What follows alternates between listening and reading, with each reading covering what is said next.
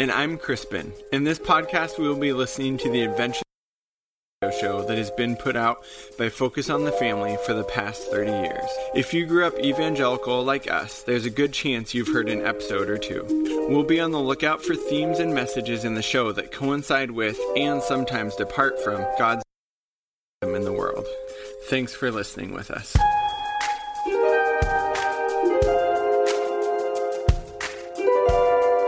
And today, we are talking about two episodes in one little podcast sesh, right, Crispin? Yeah. Why? Why are we doing that? Multiple reasons, but primarily because there are some plot lines that are super, super boring that if you actually listen to the series, you'd be like, oh, they totally didn't talk about these parts, and that's fine because it's really boring. Like, we don't talk about certain parts. Right. Listeners would say that. Yes. Yeah. Right. Because we're not boring. Yeah, right. So, yeah, there's within these two episodes, there's some important things that happened. Yeah.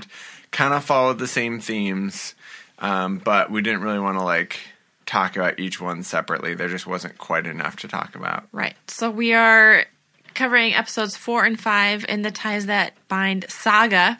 That's what they call it. Mm-hmm. The saga. Right, like the Novacom saga, which I never listened to, but everyone talks about anyway. So we're, like, almost a third of the way through. Yeah. That's crazy. Wow. Okay, it's your turn to recap. Okay, I get a minute because there were two episodes. I don't want to hear a minute of this. Just kidding. Sort of. So, very quickly, Wooten is at Comic-Con and somebody asks him about his new detective family. And they talk about, and he's like, aren't they going to be, like, irritable and edgy and miserable? So there's a little bit there about Wooten's comic coming to be. Eugene has this conversation with Buck. We actually meet Buck for the first time this time. We hear his voice? Yeah. Okay. Before we go any further, I want to say how much I appreciate this. You don't have to. Yes, ma'am, I do. And Mr. Eugene, I've said it to your wife, but I've never said it to you that I'm sorry for everything I did. And so, or maybe we did last time. But anyway, he talks to Buck about what juvie was like. Connie finds a trunk, hunts down a trunk that her mom had. But what is most important about this episode is the Vigilantors paint attack Wits End. And then there's a lot of follow-up to that about who did it and why did they do it. And then also Miss Adelaide assigns an assignment on gender where they have to write an essay about what's the big deal about gender. And then also there's this detective that is trying to figure out who attacked Wits End, and he interrogates Miss Adelaide. Ooh, that was short. That was good. Yeah. Wrote it down. So if we could sum up these two episodes in, like, one sentence, it would be, like, Whit is violent. His property is violently attacked with paint due to his beliefs in not wanting to be a part of the Let's Get Together festival. Right. Right. With pink and black paint. Oh, we'll talk about that. Don't worry. Okay, that was a good recap, I thought. So They're still setting up these threads of this big clash of values between Whit and Miss Adelaide, how the other people in the town fit into this, how the kids fit into it, and then this other storyline of Buck, and then this other storyline of Wooten, and then the tiny, tiny one of the trunk and Connie. Yeah. Right. Yeah. It's good. Yeah. So what were the good parts that you liked about this episode? Oh, Miss Adelaide made this, like, throwaway comment about Moby Dick and Herman Melville, and it just, like... All right, class. Before we get into the details of Herman Melville and his oppressive religious views in Billy Budd... Made me want to go research Herman Melville. What did she say? Something about his oppressive moral something. Framework or something that. And then I was, like, Googling it a tiny bit, and I was like, oh, my gosh, the white whale is God. And I just, like, had this moment. I've never read Moby Dick, and I never will. But I never thought it was, like, an oppressive religious framework, and that God is a white whale, though, you can never know, and in the end it crushes you. Whoa! Oh, right. It makes me think about Ron Swanson in Parks and Rec, where he's like, I hate metaphor. That's why I love the book Moby Dick. It's just about a whale. Man on his sailboat trying to catch a whale or something like that. Adelaide, the liberal public school teacher, taught me something, and that the whale was God. A metaphor for God. So whatever. And then another good thing, this isn't really about the episode, but somebody on Twitter mentioned, like, when are Connie and Jason Whitaker ever going to just go ahead and get married? And then I was thinking about that with this episode because Connie and Jason talk a little bit. And I thought it was really weird because Jason was like, have you talked to Dad? Like, he calls Mr. Whitaker Dad to Connie. And then later on, Connie says something like, yeah, Mom had this trunk. And I was like, that's really weird. Mm-hmm. But also good. Is that good or not good? I was like, are they going to get together? What do you think, Crispin? I don't think they will, Why? But they should. Why does Connie never get anything? Why is she always single? Right. I'm here for Connie, okay? All right. I'm not sure why, but I am. I just feel like I have to be. Yeah. I like Connie. Yeah. Her and Jason weirdly Christian flirting, courting flirting. Mm-hmm. Anyways. Yeah, I don't think she's ever dated anyone, but... Well, she should. What I liked about it was that it does bring up this thing about, like, when there are disagreements, violent disagreements in a community, in what ways do you discuss those things, and how do you, like, move through that? So, I mean, I think I want to call it protest, but it's not protest. The vandalism, I think, is an interesting, like, example of, like, how do we when there are these very important issues that come up, how do we move through them? Yeah. Okay. That was a much more spiritual answer than mine. It's a good job. Well, you're winning the podcast today already. Right. So, yeah, I think it'd be helpful to look at just a few of these things. There is this, it's just a short bit, but this person comes up to Wooten and asks about his detective family and says something like, normal families don't like each other, right? They're, like, irritable and miserable. But the newest comic book characters are supposed to be edgy, irritable, and miserable. Yeah, it's so weird. Like, this is the weirdest thing about Odyssey. So they set up this whole thing about Wooten as this, like, incredibly famous, successful comic book artist. And then... he is doing this comic about a family of superheroes that work together. And then, like, yeah, someone is like, so they're going to fight together, right? And he's like, what? Fight? Why would a family fight? And it's just like, duh. Like, families fight. And it's just like they're setting up the weirdest culture wars. Mm-hmm. In this thing. Right. Like, there's some comic book fans that violently want people who fight with each other and don't like each other if they're a part of a family. And Wooten's like, no! Which, again, right. I'm like, how is this even Christian? Like, aren't families supposed to fight sometimes, Crispin? Yes, our family does. And that's good, right? Right, yeah, totally. Well, I mean, that's the thing. I was thinking about it, and it's like, it's this, I think in this meta way, calling back to, like, the 50s, like, Leave It to Beaver, like... yeah. Perfect Family, like, back when media was, like, really good, and, you know. Have you ever watched Leave It to Beaver? No, it's just an expression, right? It's so boring. I believe it. They play it at my dentist's office, which I go there a lot because my teeth are horrible, and right. It is so boring. Anyways. That is funny. Yeah, I've never seen it. But, yeah, I mean, I think just as media, thinking about the last, you know, 50, 60, 70 years, right, there are just more and more avenues for people to talk about the, like, diverse experiences and difficult experiences of being in family, and I don't think that's a bad thing at all. Yeah, maybe we already talked about this, but yeah, it definitely reminds me of that whole, like, oh, we're a family, and sometimes we fight on the way to church, and then we feel guilty at church about that, and then we try to do better next time. It's just like, real families are full of conflict. Full of it, I tell you, if you are trying to work towards true peace and true justice and true equity, right? Because there's right. always things that have to fluctuate. And so I'm just like, I don't understand, especially if I was a little kid listening to this, like, oh, yeah, real families love each other and they never fight. Why would they fight? That's so weird. Something must be wrong with you if you fight, you know? Right, yeah. It's not great. No, not at all. And, yeah, I think that we have to obviously, like, find ways to work through conflict. But this seems to be, like... espousing this idea of, like, families just don't have conflict. So it's setting up secrecy. Right. And shame. Mm-hmm. If you don't fit into that. Right, yeah. Instead of, like, healthy conflict. Yeah, and I think a really bad idea of, like, spirituality, right? Like, a good yeah. Christian, which I think this comes up a lot where, like, in marriages, it's like, well, if you love Jesus enough, then you have a good marriage. I think there are some aspect to that, but I think this is the same sort of thing where it's like, if you're spiritual enough, and then when people do go through conflict, they feel like something's wrong with them, or they're not working hard enough, or they're not spiritual enough. Yeah, and so how Christian artists take this idea of like what a 1950s nuclear family, happy Christian family should be. That seems like what Wooten's writing.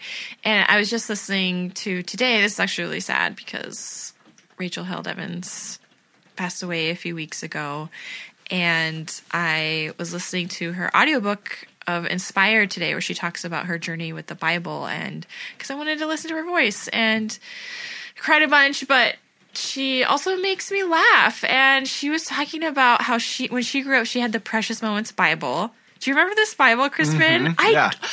When I heard her voice like talking about this, I was like, oh my gosh, like I had the Precious Moments Bible. And she was talking about there's like a little shepherd boy on the cover, which I think was supposed to be David, and he was like cradling these two little lambs. And she was like, little did that little shepherd boy know he was going to grow up and bring 200 foreskins to his father-in-law to pay for his bride. And, you know, right. And she was like talking about all these little pictures of these biblical characters as like these angelic little children, right? When in reality, they're extremely complicated, like somewhat horrifying figures. And so that made me think of Wooten with this, like, what is it? Swiss Family. It's not Swiss Family Robinson, right. But Sleuth Family yeah. Robinson.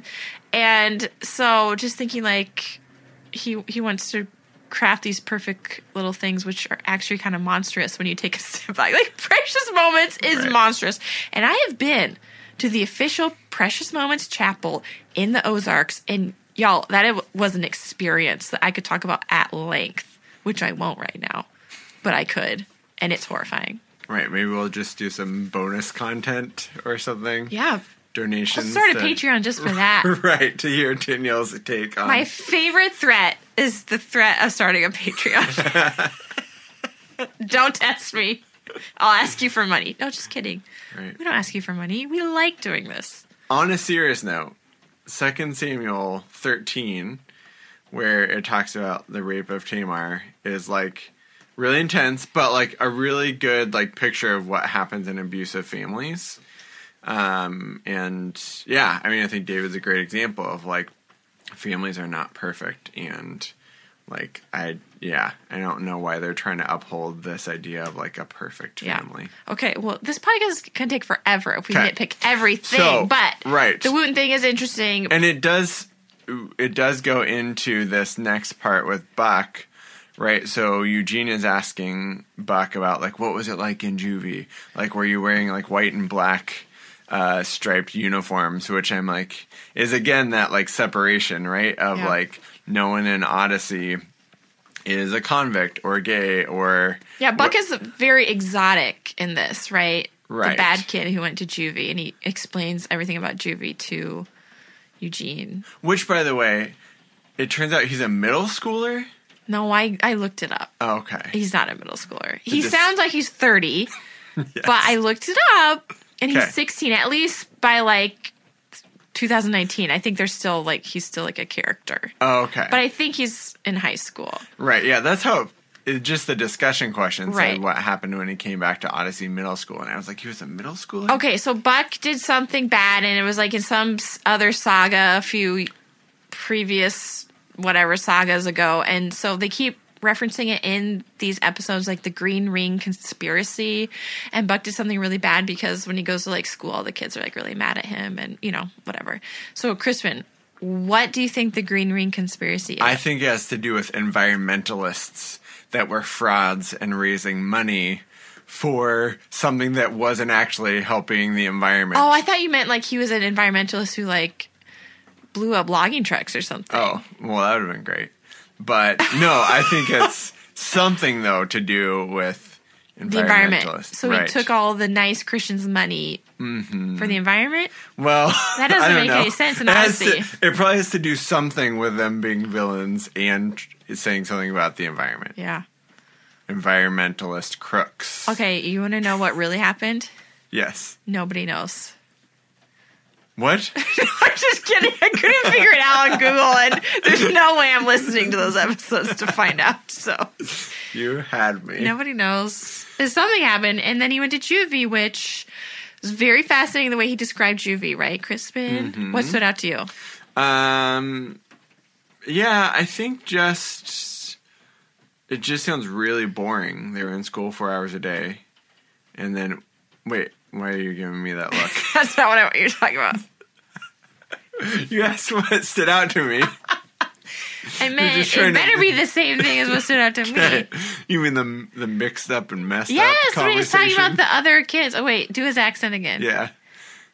What's the phrase? Mixed up and messed up, we used to say. So the kids are all mixed up and messed up because they come from homes where there's only a mom. No, their families are mixed up and messed up. Okay. But they come from single mother families. Right. Well, he says something like maybe a mother and never a father, which is like, sounds like, okay. So if there's no, I mean, I guess there are other family members, but it just. But like step parents, right. And kids who don't like their step parents who don't like kids, so like their families are mixed up. You know, where there was a mother maybe, but no father, or step parents who didn't like the kids very much. Or kids didn't like their step-parents. Mixed up and messed up, we used to say. And messed up.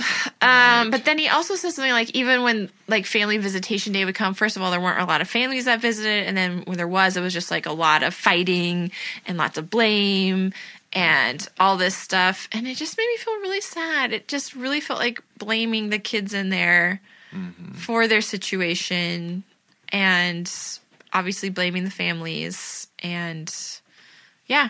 Right. Well, I mean, and I totally agree that having a parent that isn't in a lot of distress, right? And usually that means having two parents so that there's not financial stress and other sort of stressors, right? Those are really important things for development. But I did some research, and Focus on the Family is infamous for quoting, so they'll quote research articles, right? So they'll like take a research article that says like a two-parent home, right? One mother and one father is better than a one-parent home in terms of like outcomes, which seems obvious, right? But they'll look at this research and they'll say like, you know, gay marriage is wrong because this research shows that, you know, one man, like a father and a mother are helpful. And so then the researchers have like come out of the woodwork and sent like cease and desist letters saying like, you are misinterpreting our work. We're just saying that like a two-parent home is better than a one-parent home, and you're using this, right? And then there have also been times, I was just going down a rabbit hole, a couple of different researchers that were looking at gay teens and suicide. And they were like citing that and saying like, this is in support of conversion therapy. And so, like, basically, like, because teens are committing suicide, like, they need to go into conversion therapy. And, like, cited that in a Times article. And the researchers also, like, came out and were like, what are you doing? Like, obviously, like, they're really concerned about these kids. Anyway. Wow. The whole mixed up and messed up thing. No, it definitely seems, you know, there's times when the agenda shines through more clearly in these episodes. And so that just sort of made me mad. Like, all these kids in juvie, like, are bad kids because they come from, like, not perfect families, right? From mixed up and mixed up and messed up. That's kind of sad. Okay, so he talks about that. Right. And then we have the big drama. The big drama. Hits the fan. What hits the fan? This is a Christian podcast. I know. That's why I said shh. Our daughter would be so mad at you. Right. If she knew you were even hinting at swearing. That's true. Okay, so Whit, first of all, he gets woozy again, right? Mm-hmm. Like he knows, right? He has the spiritual radar. Or just like all this conflict with Miss Adelaide. And just even thinking about there being people who might be gay is just making him woozy. I don't know. So he gets a phone call and he finds out that Wits End has been vandalized. Okay, and what happened? Wits End has been vandalized.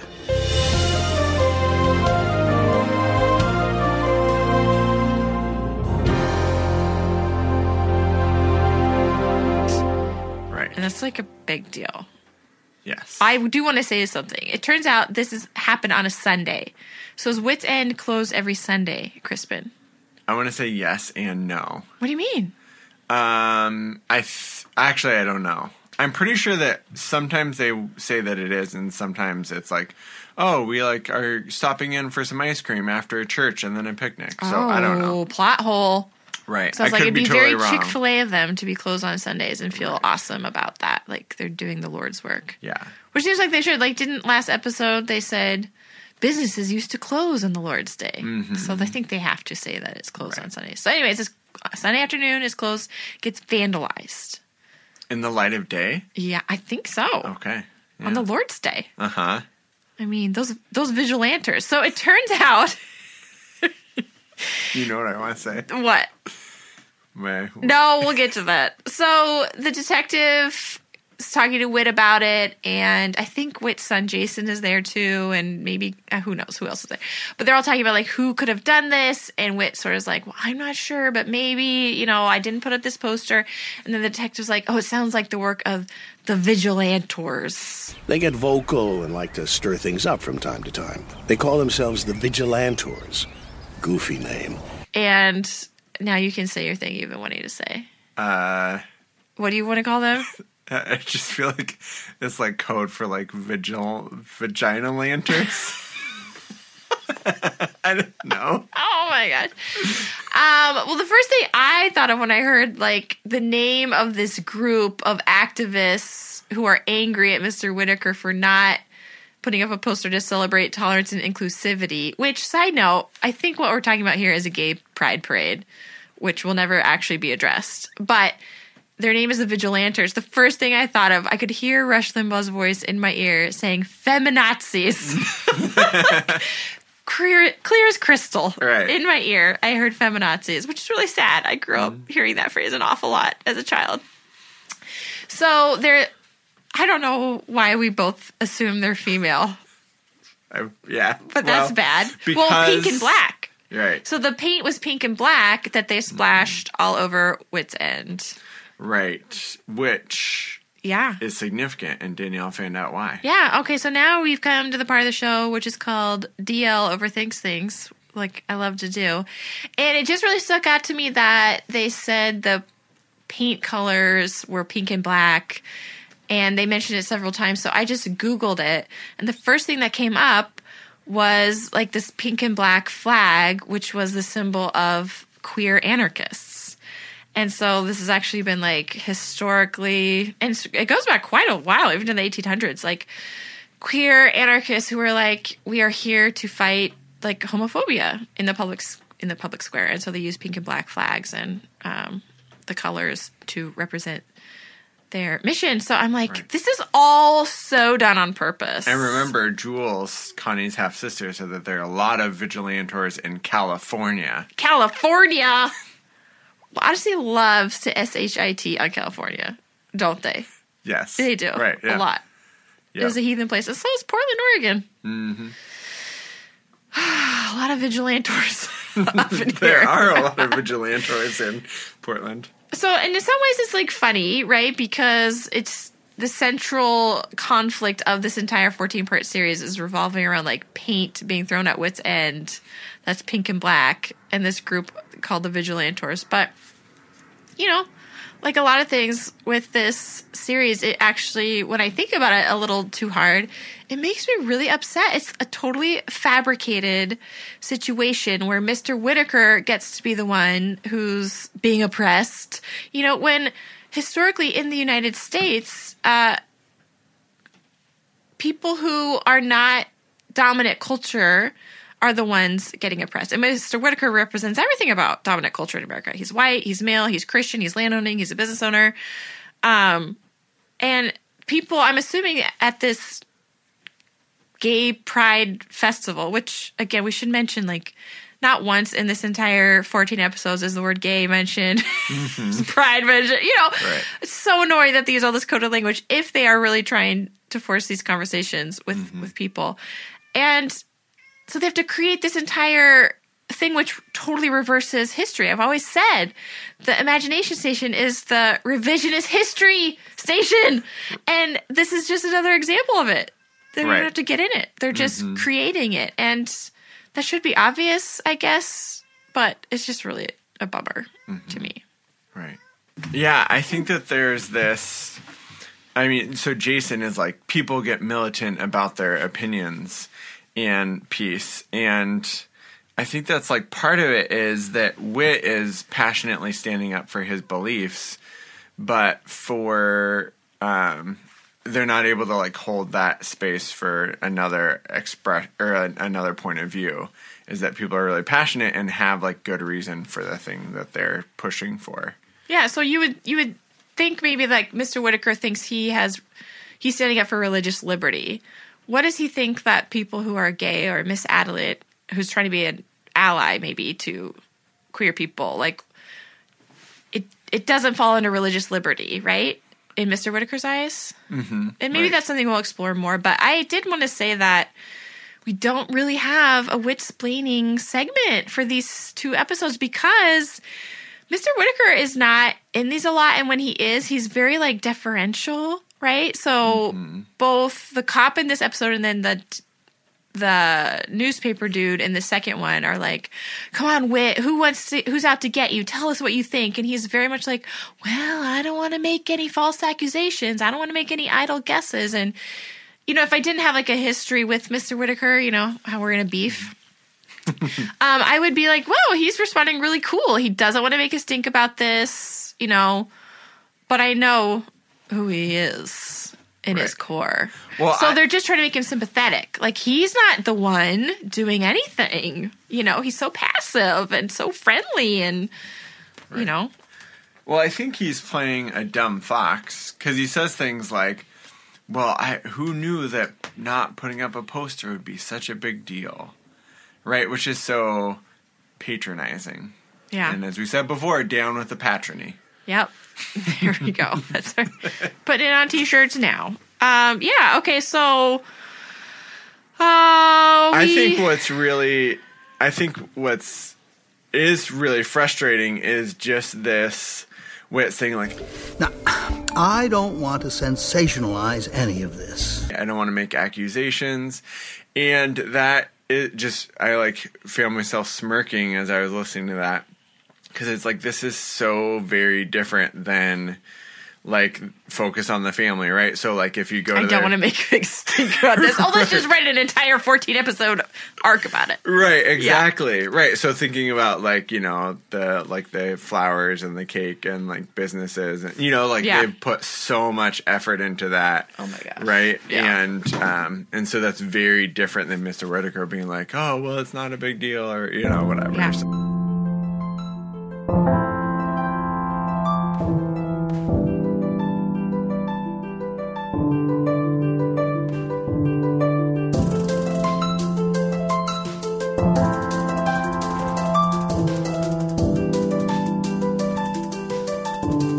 that was episode 4. Now, episode 5, we have a few things we want to talk about. There's things that are very boring in this episode. I would say the core of it, right? Can you hear our cat? I would say the core of this episode is Miss Adelaide, right? And so getting to know Miss Adelaide a little bit more. She's in the public school. What grade do you think she teaches?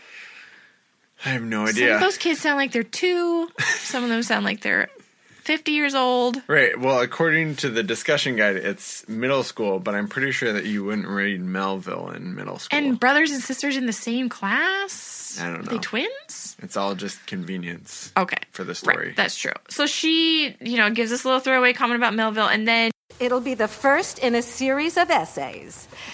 All of them will explore the question, how are we often intolerant and exclude people? Basically saying, like, we're going to talk about intolerance, like how have we been intolerant and how do we exclude people? Which actually, I'm like, that's a fantastic prompt, right? Mm-hmm. What if you've been asked to write that when you were in middle school?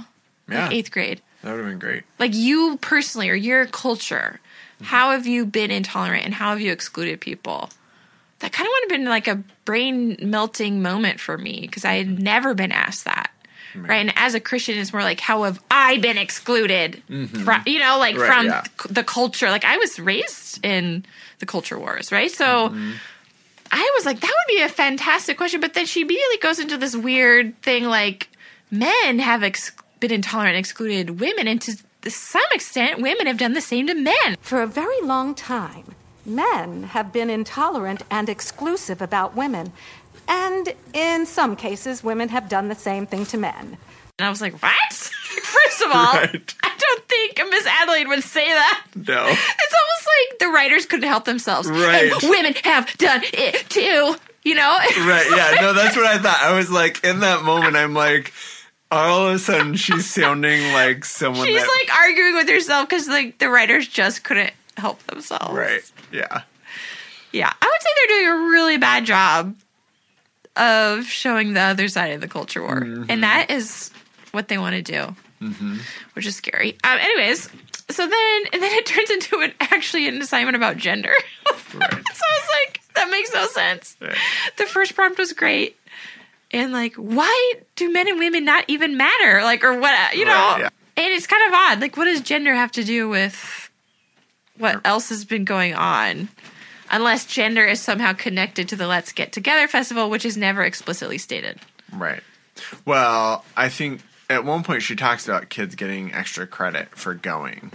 Oh, so, to the festival? Yeah. So she is, like, promoting it, I think. Okay, then something really interesting happens, right? With Detective Polehouse coming into the picture. And I feel like we could do an entire podcast on this segment alone, but we won't.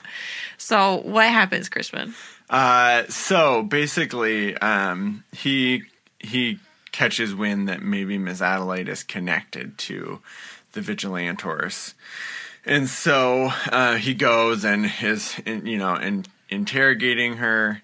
And basically she's like, well, you know, with Mr. Whitaker, things like inclusivity and tolerance aren't part of his rigid worldview. Worldview. I think she says rigid like a bunch of times. Like a lot of times. Right. Yeah. And something about like people getting passionate and things get out of hand. Some people get passionate about things like social justice. Things can get out of hand. She said when people care about, like, social justice, things get passionate and can get out of hand. Right, yeah. And then he says, tell your friends that they'll find out how intolerant I can be if vandalism becomes part of their strategy around here. And she's like, are you threatening me? And then he says, I'm a police officer. I don't have to threaten you. And then he says, I don't take sides.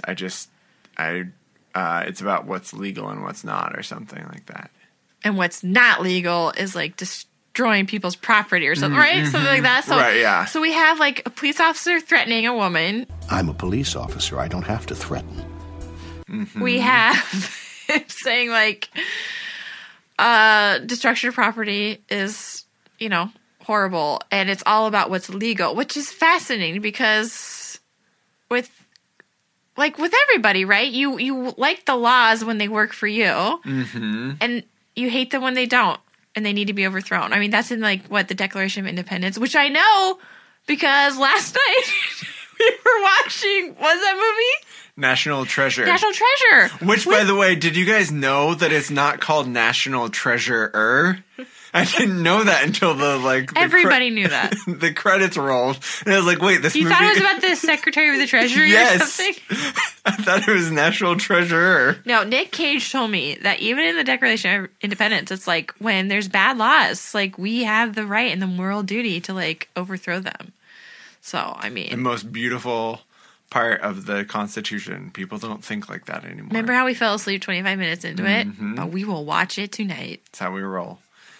So... anyways, it's creepy, this detective guy. Right. What do you think... What are the writers trying to get at here? Like, how are kids supposed to feel towards this Polehouse character? I don't know, but I found him horrifying. Right? For one, he's totally taking sides with Mr. Whitaker. He does say, like... I don't know. He obviously has an agenda. He seems kind of scary. If I was a kid, I would not like him. Mm-hmm. What do you think? Yeah, right. I think he is supposed to be intimidating. I was like, is he even a Christian? That's a real thought I had. So I'm like deep in Odyssey world. Uh-huh. He's not acting like a Christian. Right, yeah. So that's what I wondered. Huh. Is he? I have no idea. You're supposed to know everything. It's very disappointing. The only detective I know about is Detective Harlow Doyle. Oh, gosh, it's not talking about him. But maybe kids would think he's fine, and we are setting up this idea of police officers are great, should be trusted. They are your allies in the culture war against social justice warriors, you know, which, by the way, have you been called one on Twitter yet? No. Oh, honey. Which is because I mostly tweet about psychology stuff. So. Oh, you're getting there. All right. Today I tweeted about John Bowlby in 1953 talking about characteristics of unhealthy parent-child relationships. Oh. Well, that's not very SJW. No. I've been called that a time or two, I must say.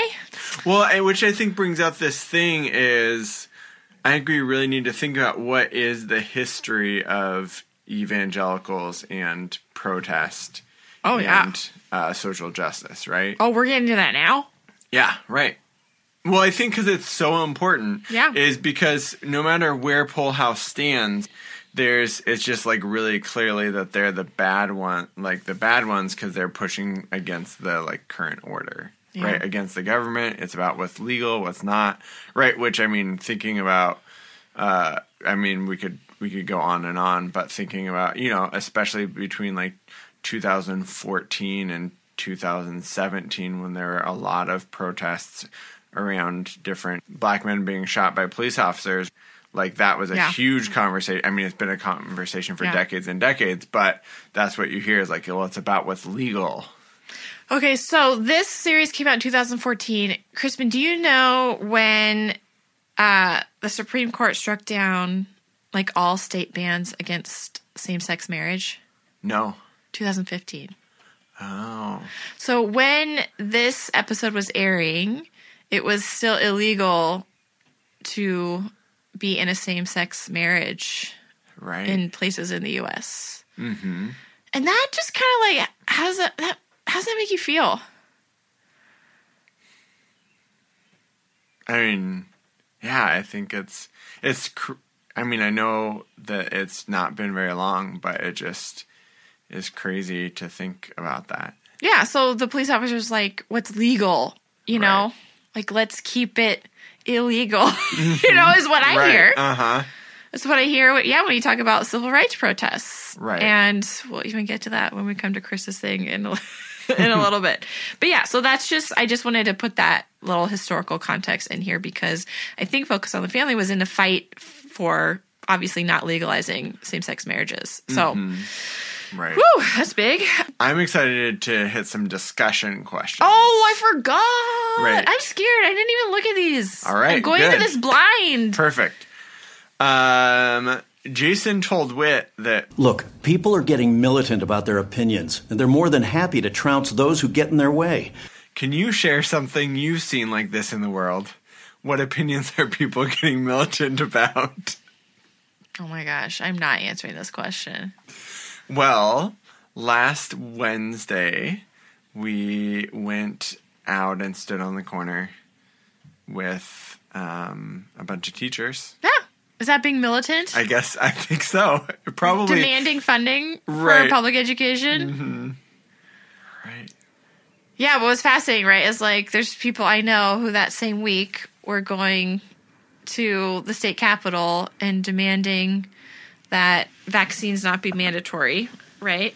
Mm-hmm. Which really kind of upset me, but they were doing it out of a conviction that parental rights are incredibly important and blah, blah, blah. And yeah, people do a lot of things. I think what those words seem very coded to me. So right when I hear militant, I do think about my childhood, like militant liberals, militant feminists. Is usually militant feminist is what really is the phrase that came to mind. Pantsuit nation. I don't know. Right. Like, well, I would also think militant in terms of like Black Panthers. So would Focus on the Family ever consider themselves militant? They don't have to be. What do you mean? Like, because they're already in power. Right. So they're the ones defending the power. Right. But you can still be militant in defending the power. That's That's true, but if the I feel like in this situation, right? Yeah. Polehouse is on Mr. Whitaker's side. I think what's fascinating is I think that no matter what side you're coming from, there's obviously a tendency towards being militant about things you're passionate about, things you think you are right about, and holding on to whatever power you have and wanting to gain more. You have to have self-awareness about that. Right. Like, are there people on the left that bother me? Absolutely. However, I more come from people, right, on the right and people who traditionally have held power. And so I'm going to invest my energies in, doing things like this podcast where we try and self-reflect on ways maybe we've gotten it wrong as we are trying to follow Jesus, who, told us to not look for power and riches and prominence, but to actually go the way of the upside down kingdom. So, yeah. Right, yeah. I was thinking we as a community, in our community, have been reading through Oriented to Faith by Tim Otto, which you should totally go. It's a short book. Go read it. And he's talking a lot about, how do we hold our convictions with humility? Yeah. Right? And I think that it's funny because Mr. Whitaker has the tone of humility. Yeah. But he doesn't have the posture of humility. And what's weird is then you have this police officer, with the opposite of it, and it's very unclear. It seems like God's using him in this scenario. So it's quite the mixed message. Yeah. That's why I don't buy Mr. Whitaker's false humility, because we're actually relying on this police officer to go intimidate this woman, right? Mm-hmm. Who, I don't even know she actually is involved with the Vigilantors, at all. I don't think they ever clear that up. But... so what does Chris say? Which one? Do we want to do episode 4 or 5 or both? We can do both. The reason why these are so important and so horrifying is because Chris, sets the tone at the end of the episode and, gives kids the thing they should have learned. Right? Yeah. She interprets the entire episode. Right. So let's listen to the one from episode 4. I noticed that he encountered a lot of kids that didn't seem to understand what a family should be. That's one of many things that can go wrong when we sidestep God's design for us, a design that He wants based on love. When we stop behaving the way God wants us to, painful things can happen. Okay, so what Chris is saying, I'm just jacked up right now on the anti-Chris adrenaline. What she's saying is if you don't follow God's design, you will end up in juvie. Right? Mm-hmm. And then she's like, and I can't wait to see what's happening with Buck. And I'm like, you just scared the crap out of every single person. If we don't follow this set of prescribed rules, something terrible will happen. Right. Which is a totally transactional way of viewing God, for one, and has nothing to do with the actual episode. Right. Or the Bible. It is interesting. I actually like that. I like that interpretation of theology better than God punishes you for not doing the right thing.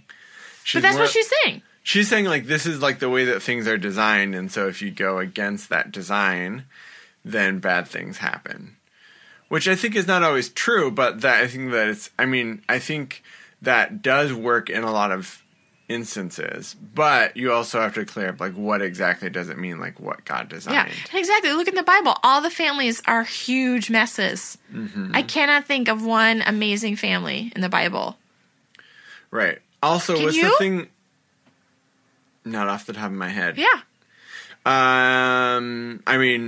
Acts 2 comes to mind. That's a community. Right. Exactly. That's my point. Oh, well, is your point? You're so smart and cute. But, yeah, the thing about, they don't understand what a family should be. I'm those kids. Right. They don't understand. Oh, my gosh. Right. It makes me feel sad. It makes me feel there's going to be either A, kids who are in, a pretty stable home. I grew up with a great family. It was awesome. I think a lot of this stuff all worked for me, and I'm so grateful for how I was raised. So I would listen to this as a kid and be yeah. You just do the rules the way you're supposed to, and everything's great, right?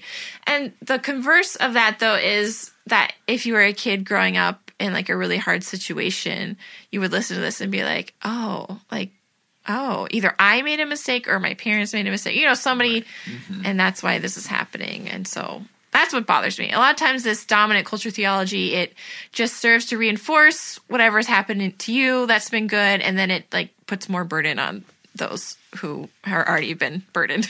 Right, yeah. And the whole like theory here is that people are making the wrong decisions, et cetera, right? And it's not taking into account systemically a lot of factors, right? Never.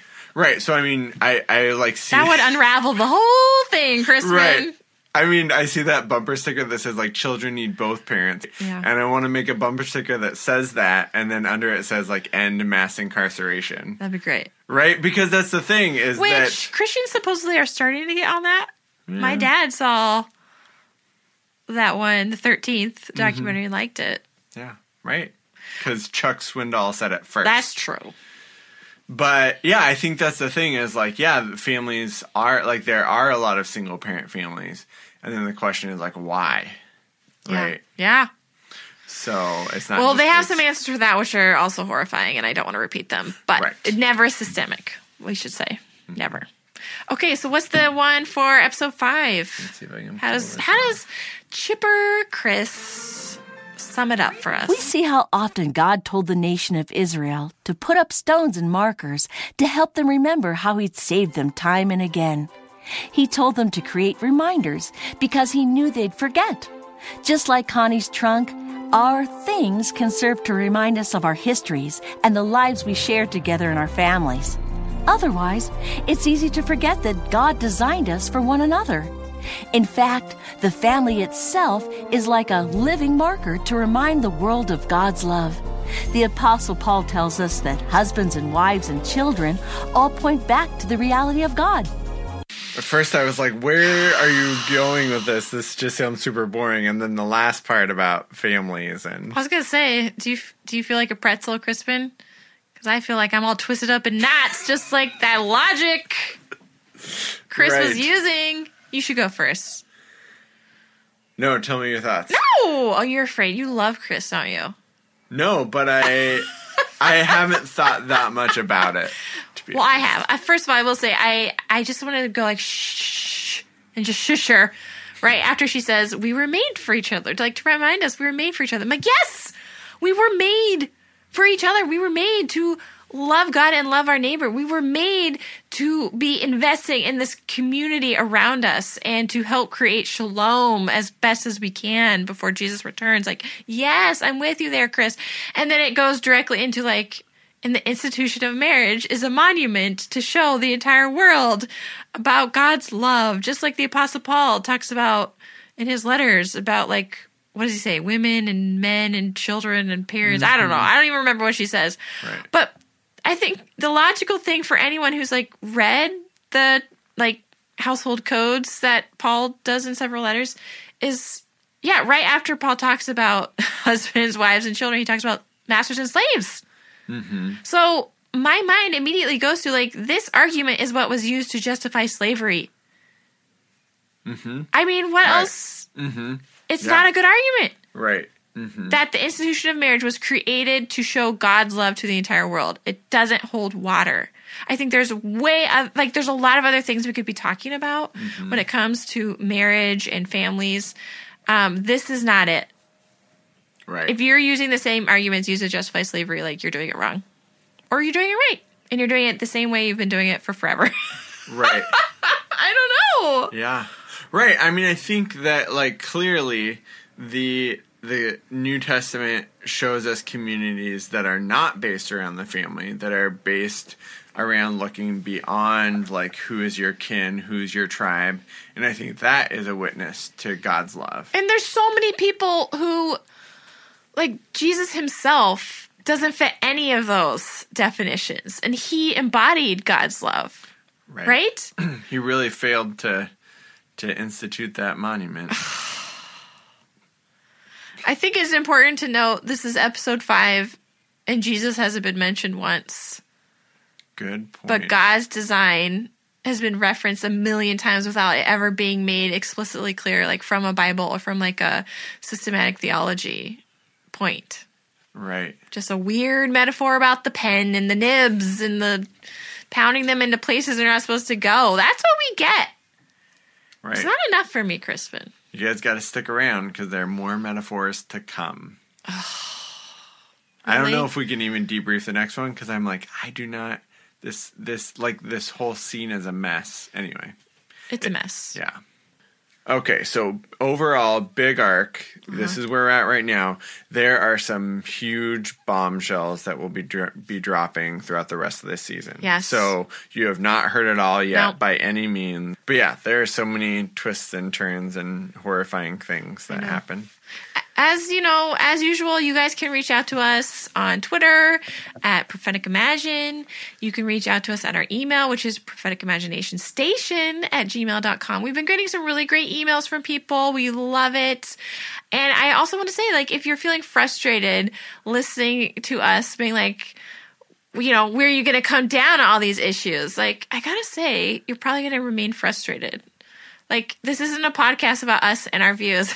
Right. This is us saying this is a series put out by Focus on the Family with a very strategic purpose, and it deserves to be scrutinized with the same level of strategy. No, we have no agenda. Well, I'm sure we have an agenda. Are we militant? Yes. I think that this whole series is actually... What was most important as we were thinking about it was just how it is an example of, like, how do Christians engage politically? So no. I think it's something else that I'll talk about that next episode. All right. We got something to look forward to. Also, you're supposed to disagree with me more. That's what a reader said. Right, a listener said. I told you earlier that I liked Chris's theology of God's design and bad things happening. That's the one disagreement. You need to do it a little bit more strongly. All right. We got to go see what happens in National Treasury. All right. We will talk to you guys next week. This has been an episode of the Prophetic Imagination Station. Check us out on SoundCloud or iTunes and stay tuned for weekly discussions.